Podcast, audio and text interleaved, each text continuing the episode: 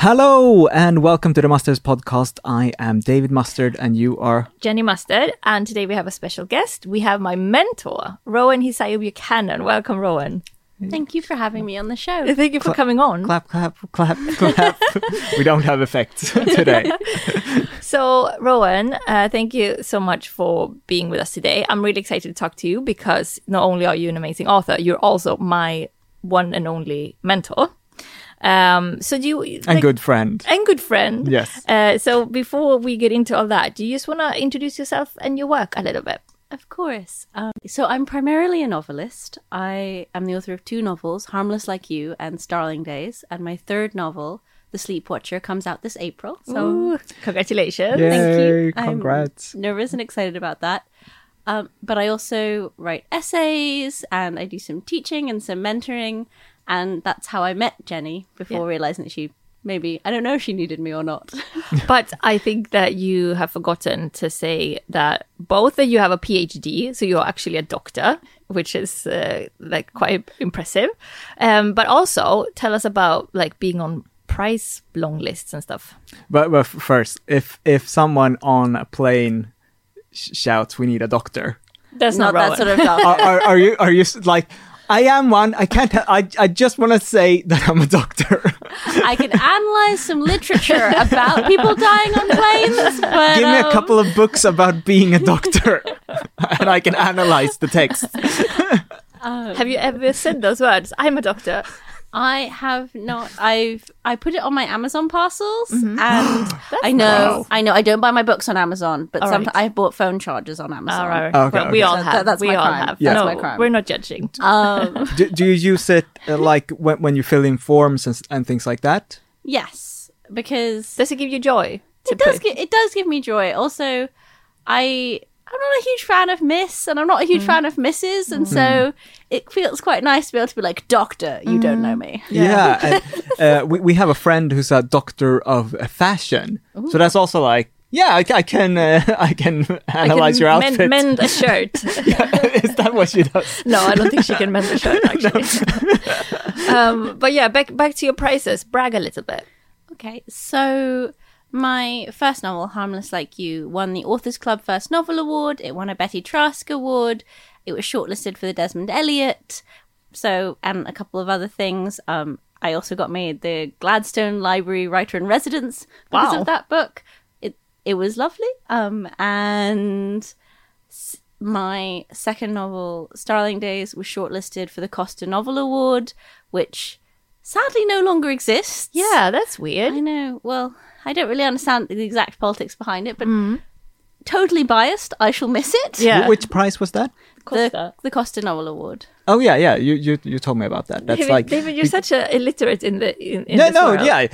Like the audience doesn't know all of this Well, either. you have- so have the so I am I am the audience. You like Yeah. in the UK, you have the Booker, Yeah. right? Yeah. And then you have the Costa, who no longer exists, and Yeah. then there's the Women's Prize. Those Yeah. are like the three big ones. Mm. What did you say? Rowan? Yeah, I, I mean, you know, it's it's hard to say. What I I feel like those are the ones people's mothers are likely to know about. Yeah. so Ah, my mother was very excited for me about that Costa, one. is it like the coffee? Yes, it is like the coffee. That that's incredible. Yeah, I mean they like that's how they d- do it nowadays with the prices. Like they just put like whoever sponsors the price gets Oh, to call it's- the it's prize like the prize. it wasn't um, used to call the cost; it was called something Uh, else. It's like uh, when arenas are Yes, called things, that's like uh, um, the uh, Staples Center in, in the U in LA. It was called Staples after Staples, but now it's called Crypto.com yeah, Arena. Yeah. Would you be happy to like be uh, get an award called Crypto.com Award? I mean, I don't think I know enough about crypto. I think I'd have to do some research and find out, you know, how what these people were like. if the Costa uh, Became award, crypto. yeah, if they change name to, to the Crypto Award. you, then you have to start saying I, I was shortlisted for For the that. crypto. Well, I don't know what you do because I know that the women's prize used to be Bailey's? it, well, it was the orange prize, and then it became the Baileys, and then after the drink, and then someone else sponsored it, but they decided it was too confusing that it kept switching names, so it just became the Oh. women's prize, and then I think it says like underneath who's sponsoring it. Ah. And so That's I better. Yeah, so Yeah. I don't know if people retroactively change Yeah. on books or they just say, "Oh, I won the Baileys," and hope that people remember that the Baileys is the women's yeah, prize. that's true. But okay, so you know, because if like if there are any authors listening or like aspiring authors, that moment when you're told, I mean, you've been told so many times now, so maybe now you're being jaded, but like that moment when you're told that Another you've been prize. longlisted or shortlisted or actually won an award, how does that feel? Like, is it different for every award or is it the same sort of feeling? Oh goodness! I mean, you know, there are people who've won much grander awards than I have. I mean, you should probably, if you can get him, you should ask Ishiguro how it felt to win the Nobel. Yeah. But um, I, of course, I think it's always wonderful to hear that someone enjoyed your work mm-hmm. because Which was the first one that you were longlisted for? Do you remember? I don't remember now. It might have been the Desmond Elliott, which I made. I made it the shortlist, and I think Francis Spufford won my year mm-hmm. with the Golden Hill. Mm-hmm. So, and I begrudge him not. Um, and You say that, but like deep down inside, you hate him. I did an event with him recently, and he was lovely. So All I right, okay. can't. So you, you couldn't even hate him. I couldn't hate him. he, he should have been a bitch to you so that you could, like, you would have, would have been allowed to hate him. Yeah. Yeah. But I He wasn't. Uh, he, he didn't deserve it. But I think that's I think that's the thing about you know the fact that there are sort of a bunch of prizes out there is that you realize that there are as you know judges are not they're each well, they're all individuals. And mm-hmm. so you know that you might get shortlisted for one prize you might win another one. You know it was wonderful to get the authors club one and you know that felt really good. It felt mm. really good to you know it's just you spend most of your time writing alone Yeah. thinking is anyone going to like this? Is anyone going to enjoy it? Or this? even read it. yes or even read it. So to have someone say "Oh, i not only read it but i want to celebrate you or something Yeah. you did is particularly special. And for some of them they'll say why they thought your book was worthy. And that yeah it's very it's very moving. So yeah. Do, do you ever read uh, reviews? I tend to well online I only read reviews by readers where they've tagged me and Like on Twitter or whatever. on Twitter or Instagram because in general I feel like it's a bad path to go down Yeah. to start trying to eavesdrop essentially on Yeah. what other people think. Yeah. I think every author should stay away from Amazon and Goodreads. But yeah, and Or did you ever go to Goodreads and like just gonna go, just gonna check a couple of Oh, I hope you don't. I did in the beginning, but I think I decided that two things. One, that it was really for readers, it wasn't for writers, and that's mm-hmm. not what it was about. And mm. secondly, that I think at the time I was looking, this may have changed, but there were like several Toni Morrison books that had like 3.5 stars. Yeah. Mm. Mm. And I remember thinking, well, okay, what what do we learn from this? Yeah. And I think people's tastes differ quite Yes. widely. Yeah. And you know, there's some part of me, like the good nerdy student, that wants every single person to give me five stars. Yeah. yeah.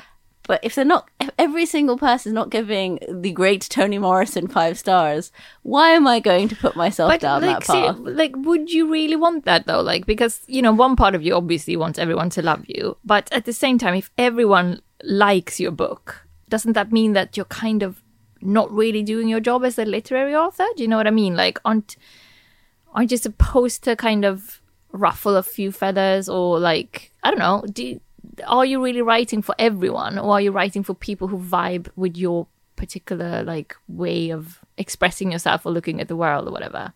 Yeah, I mean, I think that's a, a lovely way of putting it. The thing I sort of tell myself is that there are people who just, as people, mm. you know, go about the world and everyone goes, "Oh, so and so's really nice," and they probably are really nice, but people aren't particularly close to, mm. and you can also be the sort of person who has some incredibly close friends with incredibly meaningful friendships, and a lot of people don't get where you're coming Yeah, from. yeah, yeah. Yeah. and I think bu- books are, on some level, the most polished, crafted distillation of your worldview, and that's mm. always going to connect with some people and not with other people, and you sort of have to let let that let that be. Yeah, yeah, yeah. It's hard though because, as you say, like no one wants a two-star review and like some mean words about that like your most polished like you said you, you you you spend so much time polishing something and and trying to create something that's like artful and then have a two star review obviously isn't nice but that's why you should like read them i guess like you stay away from them Well, to all our listeners, you can uh, give us five stars on all your podcast apps. and so you, can, you can also give rowan's uh, first two novels uh, stars already now um Exactly. we have to wait a bit for your so so what's okay let's talk about your third one then uh do you want to tell us what it's about Of course. So, The Sleep Watcher is my third novel, and it's narrated by a woman looking back on her teenage years in this small British seaside town when she started to have these out of body experiences at night, where instead of dreaming or sleeping, she would find herself wandering around her house and her town. But she can't fly, she doesn't have a wand, she doesn't have any magical powers. So she's instead forced to witness the goings on within her family and her community and she sees things that she hadn't seen in the day and force it forces her to have to re-understand Uh, okay. Um, so I haven't read it yet. I'm still waiting for my like pre-review copy to to read. Um, how many stars you're gonna give? yeah, I'm gonna I'm going, gonna give you a nice quote for sure. I already know that I'm gonna love it because I have so far loved everything you've written. Um, but I didn't know that it was about like her looking back. So that's interesting. So she's like retrospectively having to like change her own view about her childhood. Is that the Well, concept? she's so she's actually she's writing this book to her lover and she's confessing about what happened that year in her past. And i did that for a number of reasons but one of them is i think that me- for many of us when we're becoming close to someone when we're falling in love with them or just becoming intimate with them there are certain stories we have about how we became the person we are mm-hmm. formative stories. And i wanted that I wanted that to be part of the book that for her it is not just that these things happened but they've shaped who she became. Mm. And I think for me you know it- I think a lot of the time the media can be quite dismissive of teenagers mm. but a lot of our ex- important experiences do happen then and can shape the adults that we are mm. and that's sort of partly why I chose that voice I mean, don't I, you say I, that? I, I love a good coming of age story. Yeah, I mean that's why we all love them, right? Like, I, like I, I watch coming of age movies all the time. Yeah. like that's And- that's my favorite. and I think like usually, don't you usually say that like the brain's like um elasticity sort of uh you, you lose that when you're like around 20 so everything that happens before is sort of like that's actually changing the way your brain works and it will stay like that for like till you die. Like it, you can't really do anything about it. So like what happens to you between i don't know 12 and 20 that's like those are the golden years for like deciding who you are I suppose, which is quite scary. After that, you don't learn anything new. no, after that, like you, after that, your brain is trying to tell you that like the so when you're between like twelve and twenty, you learn about the world and you're trying to figure out what the world is. But after twenty, you're trying to tell yourself that what you already know about the world is the truth, and then trying to f- make the world fit into your worldview instead of, do you know, know what I mean? Yeah, the yeah. other way around. it's terrifying It's really scary to think about it that way because it's too late for all of us now. like we just have to. So that so that's why we we probably can't change from now on. no, so that's why we probably will write the same sort of books, have the same sort of perspective on life from like the first book we write until the last one. Do okay. Uh, Is is that why like a lot of people do their best work in their early like I'm not talking about writers, but like you know scientists that like they have their their amazing 20s. Ideas in their Like twenties, and then mathematicians. yeah, exactly, and then when they're forty, they just look at their fantastic students and what ideas they I have. I think we should stop talking about this because it is so depressing to think about. I, uh, I don't know. you, you don't think so? No, no, not you at feel all. like your best work is behind you, David. Uh, no, no. Uh, the creative things I do is are different from mathematics. Yeah, well, that's true. that's that's do you do you feel like you're like are you sure that you're getting better do you get better as a writer like because you've written three now i've i'm only i've only written one so i'm not sure like how the second one will compare So when I was starting out as a writer, because my first book came out when I was 26, which means I started writing it when I was about 23, I spoke to someone who will remain nameless who told me, You're too young to have anything to say. Go work on an oil rig. Okay. And I'm sure there are some really wonderful oil rig novels out there or mm-hmm. to be written. And I remember. to be written. I, but I remember feeling furious mm. because it implied that the two decades that I'd spent living were meaningless and generic and must be the same as everyone else's. Mm. Mm. And I, I really do not think that is true. And I think that, yes, some some individuals find the thing they want to talk about when they're in their 70s or their 60s, but that being young does not mean you have less to write about. I think in terms of craft, it's uh, something slightly different, which is how how used to shaping your ideas are you? What how familiar are you with certain techniques? And on one level, I do think it is easier as you go just to believe that you'll be able to do it, to mm-hmm. believe that you'll be able to finish a book. Mm-hmm. Because I know a lot of people who haven't done that and they get stuck on the first chapter and they lose confidence. Yeah. And they go, oh my goodness, there's so many more pages. yeah.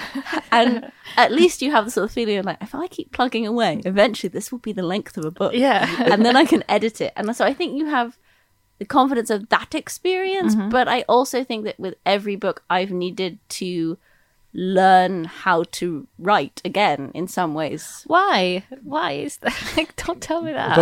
But Well, each book has individual needs. So, you know, we were talking about the narrator of my third novel, and I spent probably about as long trying to figure out the voice of that novel mm. as I did writing the novel. All right. because I couldn't figure out who I couldn't figure out the voice, I couldn't figure out the tone, I couldn't So how did you did you just write your way through it? Just like experiment writing stuff, or how did it happen?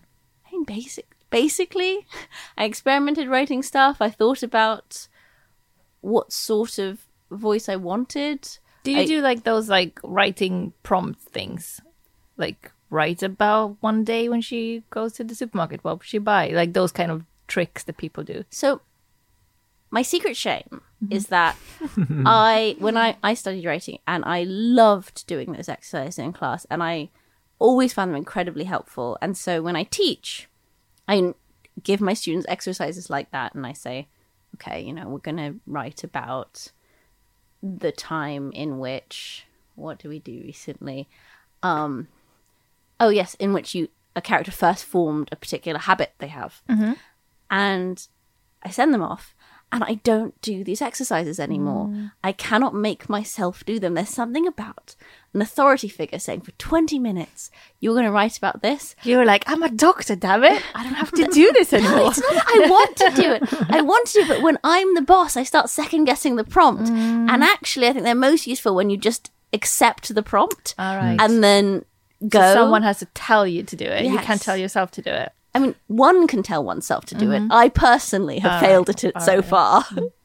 That but, makes but when you studied, so so you went to university and and did uh, what is it called here? Is it called like English or like, Okay, so I, confusingly for listeners, I grew up in Britain. Hmm. I have a kind of American accent because my mum's American. Hmm. I then went to study my undergrad in America where I told my family, I'm going to get a degree in economics. And my mm. family were like, that sounds like a good degree that will get you a job. Mm, mm, Hooray, huzzah for you. And the thing about America as opposed to Britain is that you can take sort of extra classes around the side of your major. And a friend of mine was like, You're always reading. Oh, uh, uh, are those the minors? Well, no, you don't even have to minor in it. You Oh, can okay. just take, you can just Oh, be like, okay. I want to take a pottery class Yeah. and do one pottery class. So I had a friend who said, Well, you're always reading novels, that you should take a creative writing class. And I said, Oh, yeah, I, I'll do that. And I did it and I absolutely loved it. But in order to, It was better than economics. Who knew? better than finance. and, and, that, but to be allowed to take the higher up classes, you had to be a major. Hmm. And so I then called my parents. I was like, I'm still going to major in economics, but I'm going to double major. I'm also going to do creative writing. And my family were like, suspicious, mm-hmm. But you're not going to drop the economics. I was like, I'm not going to drop the economics. I'm just going to work really far too hard. And so they, they accepted this. And I ended up, I ha- still have, I have a major in economics, but um, How is that working out for you, Rowan? I don't, I, I enjoyed it actually. Are, are you balancing the budget of your renovation? Uh, I, I actually I did enjoy it because I think economics can just be a way to talk about how people behave and how they make choices, which is I think a very bird's eye view of what a novelist is doing, or at least those are the classes I enjoyed the most. So I, I I'm very happy I have the economics degree, even if it's been completely useless and I've gotten my entire career and job through the creative writing side of things. That's amazing, though. I can't believe that. Like, because I guess, like most people, if you do have both degrees, you would usually end up doing the thing which is like more stable and easy to easier to get a job in. So it's like kudos for for being able to actually live off of your writing. Okay, but so um, let's move on to the other stuff you do around your writing. So you have the you, you write your novels, you also teach, and you're also doing mentor stuff. And that's how I met you. So should I set the scene? And Yes, then you please. can okay. So basically, back in the day when I was just like drafting and and trying to write Back in the days. Like, well this is this is more than two years ago yeah, yeah. two and a half years ago.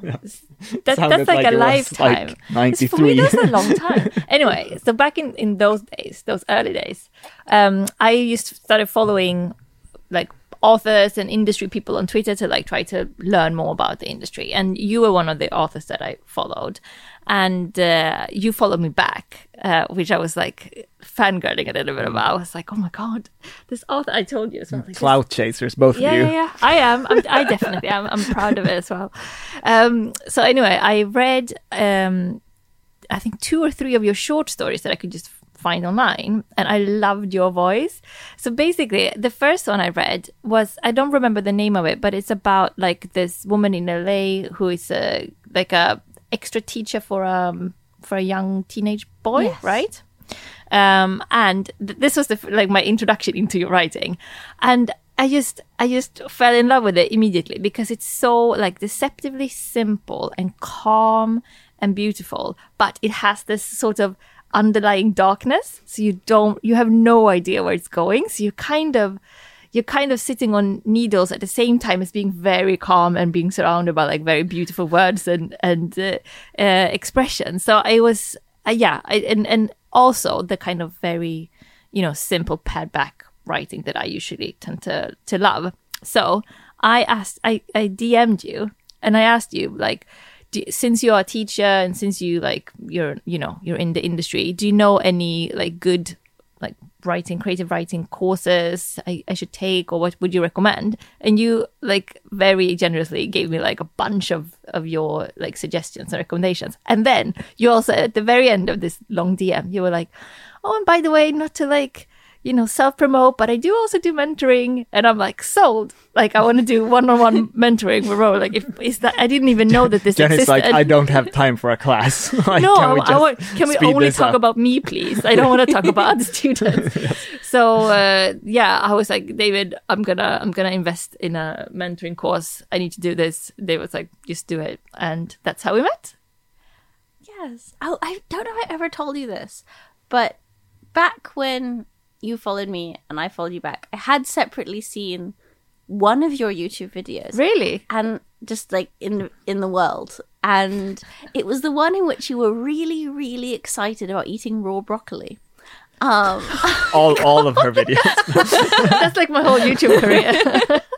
I wonder, I wonder what that was about. Like, do you remember what the You- what the video was you, about? you know, except for that? you know, you know a thing that happens a lot of the time. Af- after after a while, after knowing people, they usually say, "By the way, years before I met you, I saw one of your videos." You know, it's like- happened a lot of like lately. It's happened a lot with like people we've known for years, like you, for example. It's like, yeah, I saw one of your videos once. but wh- why was I eating raw broccoli? Do you remember? I think you were just talking about like what you like to eat, and you were really, really excited to be eating the raw broccoli, and you were going Yeah. to David like, "I just crave raw broccoli. Don't you ever crave raw broccoli?" And you were like, "What is this freak?" And then a week later, I, I DM you on Twitter. I was like, "This is an interesting person. yeah, raw interesting is a word. Like I've I've learned that like if someone ever gives you the feedback interesting, it's that's not a good thing. I was genuinely intrigued. I was like, what, what, what sort of book is is she gonna write? Like, she's very. I obviously knew that you were very stylish and you had a strong set of aesthetics, but I was like, I had no idea what what the writing would be like, and it was it was a. So okay, so when since now I have you in the hot seat today, um, I want to grill you. So please don't hold back. I'm gonna ask you all about like your view because I already know my view on this mentorship thing, but I want to hear like now after it's done, I want to hear like what your thoughts were. So basically, you so do you agree? Like, is that how you remember it? How I contacted you and everything? Is that like I, that sounds very accurate to All me. right. I can't remember our exact DMs, but I there's nothing where I'm going false news, yeah lies. okay so so we just okay this is the strange thing this in retrospect this could have gone really badly because i actually told you rowan that i wanted to show you my first first first first draft like not even polished not even like just typing it out reading it through once and then sending it to you in that really extremely raw format uh, and also not when the whole first draft was done, but as I went along, I wanted to send you. And I that's a really really bad idea. Like I would never do that now because I just feel like if you send that to the wrong person or that person might not understand what you're trying to do when it's so rough and like not polished at all, it could have maybe been quite disastrous. But luckily, you're such a lovely person, and I did feel like you immediately understood what I was trying to do. So it ended up being like a hugely good thing for me. So basically, what we did. I would send you chapters and then we would meet up and discuss them. And then I would go home, write a few more. And then we would just do that every two weeks, maybe, or something. We would meet yeah, that sounds about right. uh, and and the stuff we talked about in our meetings that like informed the rest of the novel. So you you kind of were there to shape it. Um, it's quite special. Like I've I. I've never really heard anyone else do it that way, which is probably a good thing. Maybe people shouldn't do it that way. I'm not sure. Have you done it that way before? I mean, I've worked with people. I don't know. I don't quiz people about how much they've edited before they've sent to me. I have worked with people where they don't have the whole book, where they do have individual chapters and where they're sending me and they're saying, okay, this is what I think my plot is, but mm. I don't know. And that is a really exciting time with the book. I think the thing that was really interesting to me is even though you're telling our listeners it was so rough, it did not read that rough. there are people who come to me and ask for mentoring where they may have an absolutely wonderful idea and absolutely they're passionate with their characters and I can see so much potential, but they aren't yet good self editors. And a lot of what we talk about is sort of craft technique, as it mm. were. And, you know, that there's, I love working with those students too. But when I got your work, I didn't look at this and go, this woman doesn't know how to edit. Actually, and I don't know if it's because of the YouTube and all of the editing and writing that you already do, but it felt very polished already. And I feel like a lot of our conversations weren't about Jenny, you don't how, know how to write. You absolutely knew how to write when I got there. Uh, but just because so much of the characters were in your head and you knew them so well that I'd find myself asking a question saying, like, I don't quite understand why this character's made this choice, or I can't quite see this motivation. I trust that you know it, but I think maybe I need a little bit more of it on the page. And you would always know. It was just that I think maybe, it, I hope it was useful for you to have someone to bounce off and see where you needed to give the reader a bit more hand holding. But Yeah, all yeah. of all of the skill was already there in Oh those first gosh. pages. I'm blushing now. I I want you to I, I want you to also give the listener like the the the bad stuff. Like okay, so so the is- tell fir- the about fir- what uh, what did you expect before you read? Did you have any expectation, or were you just like this could go in like a number of different ways? I, d- I don't think I had a strong expectation because, you know, I knew. I you. You s- sorry, I'm just trying to think. I trying to push push myself back into the past before I knew mm-hmm. you before before I read Okay Days, which is like it's so hard for me now to imagine what other book it could have been, even though I know you've written in other genres. But because that book is the book that I got to know you with. Yeah. I, I don't think it wasn't that I had any strong expectation going in, but that's not to say I wasn't surprised. I actually have told people since. I don't think I've used your name, but I'm going to use your name on this podcast because people will know about your Excel spreadsheet. and I I have to. So, dear listeners, Jenny had this amazing Excel spreadsheet where she said, like, "These are the chapters. This is how long they'll be. This is exactly what's going to happen in the chapters." I think you might even have had word counts. Yeah. Yeah.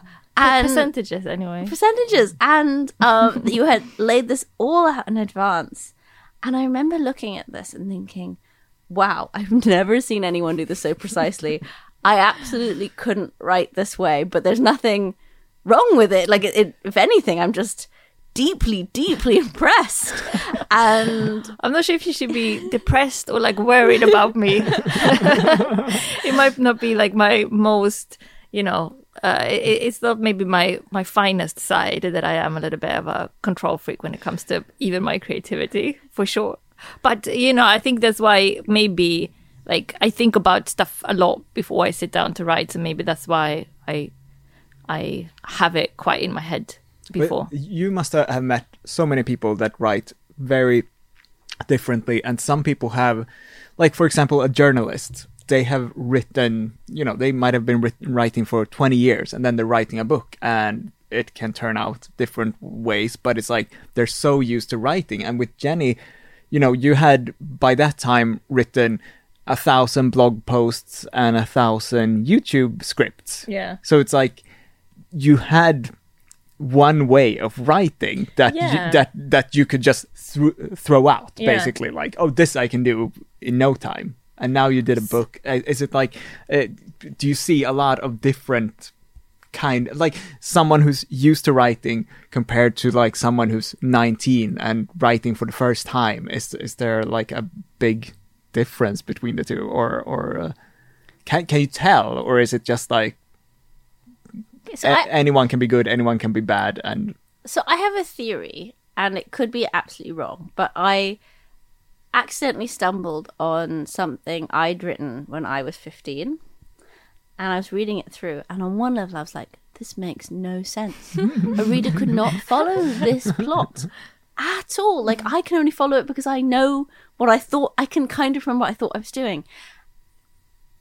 But, you know, I think the the sentences I liked best in that horrible mess, probably I liked as much as I like, you know, when you're thinking about your own work, mm. That my favorite sentences I've written in something this year. And I think that's true of a lot amazing. of people, though, is that you have. You don't have to have a lot of training to have your most insightful ideas, to have your most original images. But I think what the training does, what the practice does, is it helps you clear the way for those. And so I think when I work with people who've written less in their lives, there tends to be more muddle. And a lot of the time it feels a, like I'm trying to straighten out the muddle and trying to find out what the thing that they care about is in that work. But I think the core ideas I don't know if this is uplifting or depressing. um, are you know are there from the beginning, and the training just helps them appear. Does that make sense? So you don't you don't think that some people are just born better storytellers and some people like well, have some people to have ta- learn? talent, right? What do you think? Do you think that there is like? Do you think that everyone needs to learn this by doing it and reading a lot, or do you think that like it differs a lot with between personalities as well? Oh, the tough question. um, I, I, you know, I haven't read a lot of novels written by babies, so I'm not sure. um, I, Baby novels. I, I do think also that some people, we all have very different lives. You know, I was encouraged to read from a very young age by my parents, and I'm very, very lucky for that. And I didn't think, oh, I'm training to be a novelist mm. as I read, but I think but you were. Yeah, you were. but when I meet a lot of writers, they describe something quite similar. That it's not necessarily that they had more Zeus given talent, but that they were in an environment where either st- where stories were valued, where people told stories, where people read, and that is of course going to make it easier. I'm pretty tone deaf because no one really played music or sang mm. in my house, mm. and that's that. I think that's fine, but I do sometimes meet writers who have come to it later who didn't grow up in families where that was true, where, you know, in fact, it may even have been like a struggle to get their hands on books as children. And sometimes that means that they have a steeper hill to run mm-hmm. up in the mm. beginning and they feel like they're behind. But it doesn't actually mean that they have less insight on the human condition Yeah, or on being a person or less original imagery. And so, you know, I, I wouldn't want someone in that situation to feel like they were a worse writer. It's just they're doing some people got a head start on doing Yeah. that work, hmm. but they'll bring something different to it because of where they're coming from. Hmm. So I think that at least in my time working with people, that seems to be more true than a sense of you are have more God given talent than the, the person to your left. Hmm. That said, I think interest matters. Yeah. I think people who say, "Oh, I don't really read," I find usually aren't as strong writers because Yeah. it's they're not. It's because they're not interested in it as much. I, I think that like that like reading is is much more important than writing. Like if you want to be a good writer, I think the reading is like like at least that's how I see it. Like you need to consume the type of content that you want to produce. Like otherwise you you can't just write yourself into becoming a writer. You need to read yourself into bec- like that's how I see it. I, I, I think that there's a lot of people that turn 50 and say, I want to write a book. Uh, and they've never read a book. Like, that, that there's like, that, that are just like, I want to tell my story. Yeah, yeah, yeah. And- and that's amazing. There's Like- probably, you know, hundreds of thousands of people like that every year. Yeah. And, uh, and obviously there's all, all will only you a will s- you when you're 50? I I don't think so. Mm. Ugh, nightmare to, to, to write a whole book. That's I'm looking seems forward to your tell-all memoir. yes, exactly. No, but a, a lot of people are, are I think are like, uh, I want to tell the story of my life. Yeah. kind of when they're when they, they turn fifty. Yeah. Maybe they had an office job for the last thirty years, and they're like, I Let's have creativity Yeah. in me. I don't read, I don't write, but I love the idea of writing a book. Mm. Yeah. I think it's the same with with uh, film or social media or whatever creative Yeah. output, basically. But writing is so much more democratic because anyone can do it. Like almost anyone can do it. So it's yeah, like, but now anyone can do things with their phone. but not a lot of fifty-year-olds wake up one day and create a movie. That's true. Yeah. Are there more fifty-year-olds that say, "I want to write a book" than I want to make a movie? Yes, because yeah, it's sure. so It's- much e- e- easier. But it's easier to sit down and start because Yeah. like you already it have the laptop. You don't. of. You don't need any technical like knowledge or equipment or anything. with your students do, do you because some of them i guess are like i want to uh, write a fast-paced uh, da vinci code thing and like h- how do you how do you how do you uh, teach that person and also teach the person that wants to write the literary uh, masterpiece kind of so, first off, I'm always pretty straightforward with my students. I go for the literary masterpiece no, I I I primarily primarily write in the genre called literary fiction. It's most of what I read, and so I'll tell them my bias will be towards character development. It will be towards the you know really feeling the inner life of these people, and I'm not. I have no problem with bloodshed, but I- you know I, I want what it is Is that? Can we quote you that one?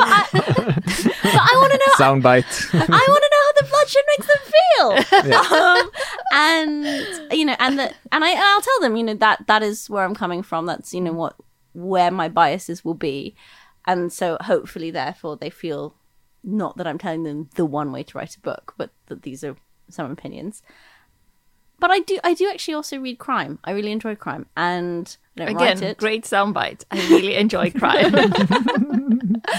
um, you know, I, I and so I tried to speak to them about books that you know maybe are much pacier than something I would necessarily be my total true love books, but mm. books that I've really enjoyed that are closer in genre to theirs, and say, okay, well, I think your book reminds me of the work by this writer. This is the technique they used. Mm. Maybe you would want to use a similar technique to achieve a similar effect. Mm. But personally, I think that the very best quote genre books, for instance, um, Celeste Ng's Everything I Never Told You, which is on some level a murder mystery, are also completely about character relationships. They they take care with language. They're doing everything a literary novel does, but they're also using the sort of tropes of a particular genre and that I I don't think there's any reason you can't have dragons and good writing in one book and there are books that do that and hmm. so that, yeah that's sort of where I what, what I try to the agenda I try to push Yeah.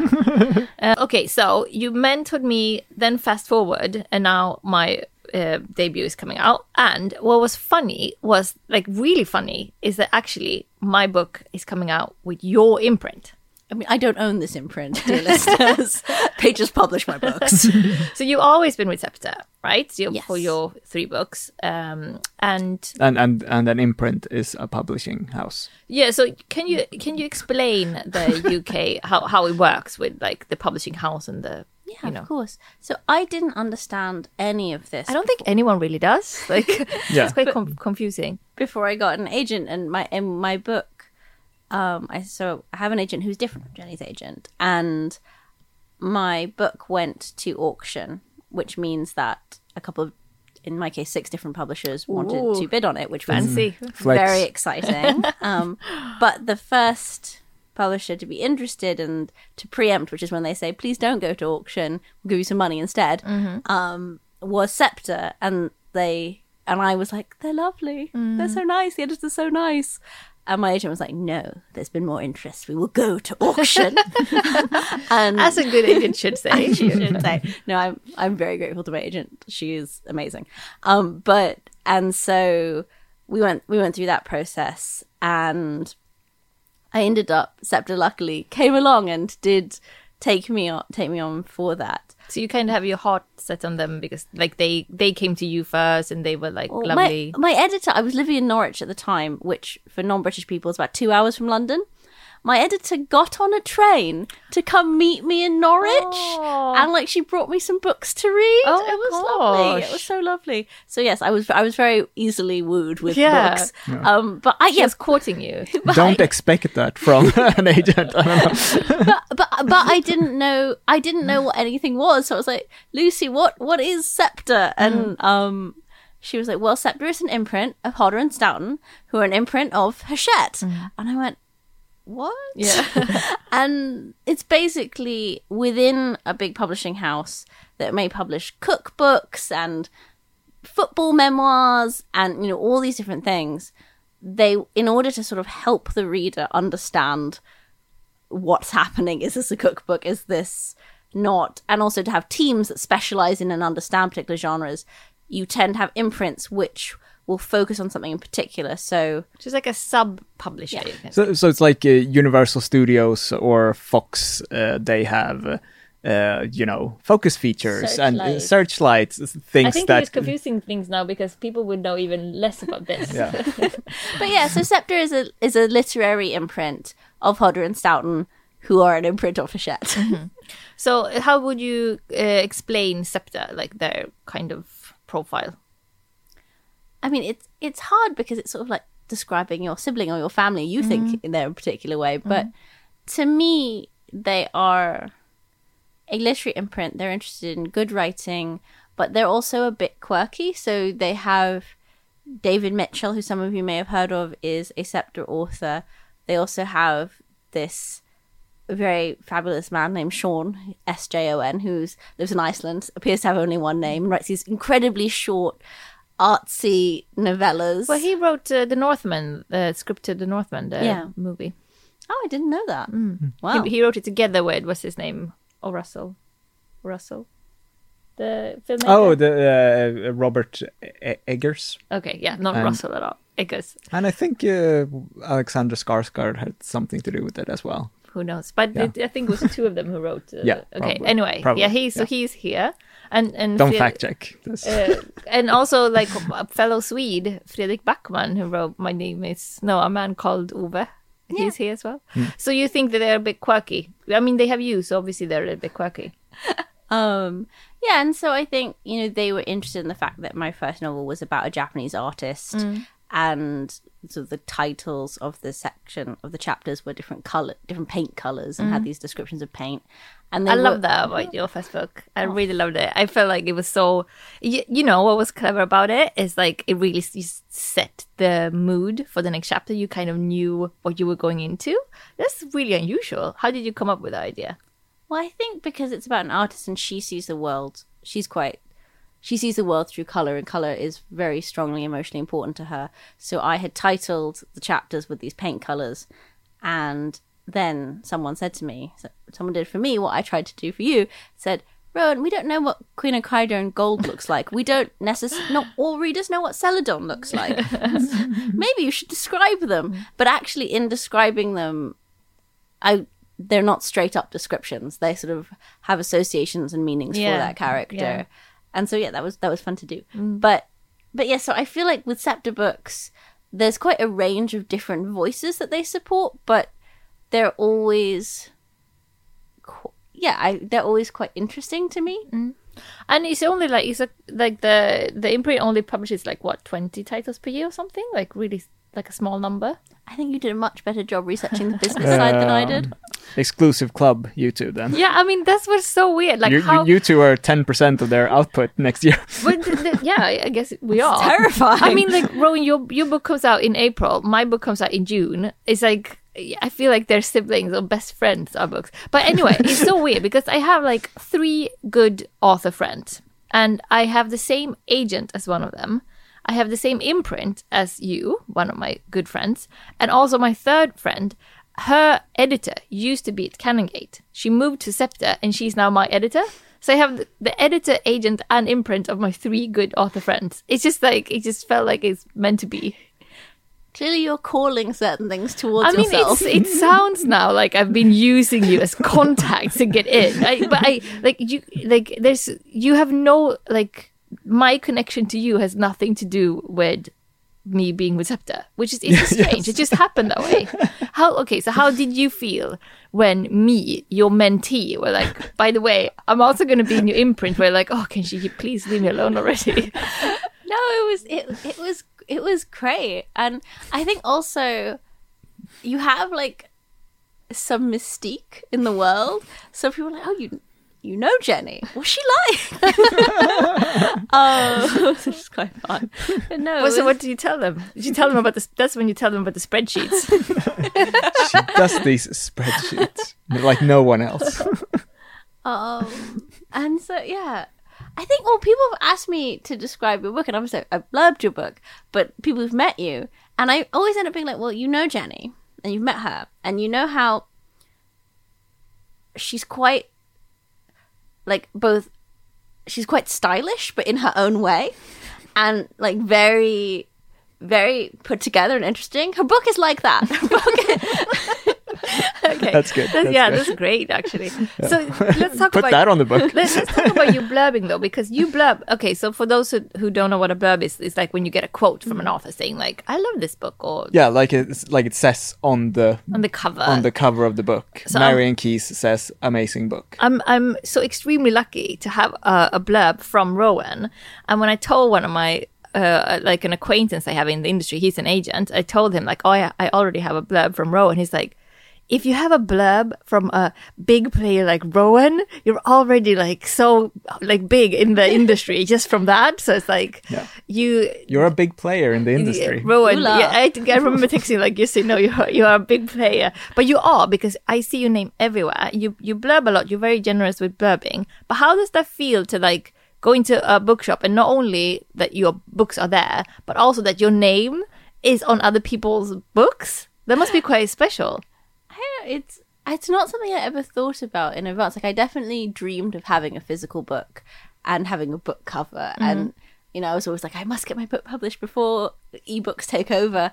Mm. Apparently ebooks aren't taking over. They're they both exist, which is wonderful. Mm. But um I think yeah, it's it's strange because I, I've told you, Jenny, Jenny, like I very rarely recommend books in my day to day life because for me, uh, this can sound nerdy, but reading is such a personal and intimate experience, and there are books that I really connect with that I never want to say, oh, you stranger who is entirely different from me will love this book as much as I do because you might not Yeah. you, you know, no matter how skilled the writer is, and so to be asked to blurb, you're always like, oh, how do I, how do I do this? And I always try to give in my blurb not just a sense of like good book, five stars, but sort of the taste or spirit of the book in the hope that Kind of that like your colors, your chapter colors that Yeah. you give the color of the book. That's like you, you usually how you blurb. You say like, "This is the mood of this," or "This is the yeah, and uh, yeah, of this." in the hope that the person who's looking for that mood will be able to find it. That's uh, that, I think that's great. If someone ever asks me to burp, I'm to use that. I'm to just, describe the, the flavor of it. Um, okay, so I think it's about time that we round off, and I want to tell everyone that like if you haven't read Rowan's work yet, you are seriously missing out. Like your um, work, Rowan, if I would describe it to me, is like very cinematic. Like I still have so many like visuals from like short stories and your short stories and novels that like they just like it feels like it's a movie that I've seen. Like so even though your novels are like your stories are quite different in like what they're about and everything, I just feel like this quality is like what for me defines you as a writer that you like so it just feels like you've seen it, like you've been in that place. So, um, if you want calm, beautiful, dark, and also very like cinematic, Rowan's are the books that you should buy. You can pre-order the the new one, but you can also buy. So, so the first one is Harmless Like You. Then is the second one is Starling Days, and then now your new one is The Sleep Watcher. So Yes. you can you can pre-order that, and that's out in April. Yes, please pre-order it. Yeah, They make please a- pre-order. They make a differance to authors and Yeah. bookshops. Yes. So and also my- Jenny's. my- pre-orders hers too. Yeah. my editor actually told by me like pre-orders will will kind of uh, um, have a have an impact on how much books how many books the bookshops will buy in so it's actually really important Yeah. so pre-order uh, Rowan's new book uh, I, I can't I can't believe I haven't read it yet I've, like we've talked about it so much uh, I've seen the cover and everything but I still haven't read it so I'm very eager I, I really hope you enjoy it. um, I know I will. I already know I will. I will blurb it. Like you, you won't even need my blurb. You know so many famous people already. But I was, I'm still gonna give you a blurb that you can put on your Amazon or whatever if you want. I'm so excited for people to read Okay Days, and because I I feel like I met this book, you know, in its adolescence, and You have, yeah. it's become this like grand, mature woman. Oh, well, I'm not I'm sure that excited it to has. see people, you know, to get to hear other people's takes on your characters and their love story, and yeah, oh, you're making me nervous now. Are you nervous as well? I'm always nervous. I'm always terrified. Yeah, it doesn't get better, I mean, it might for you. but it doesn't for you.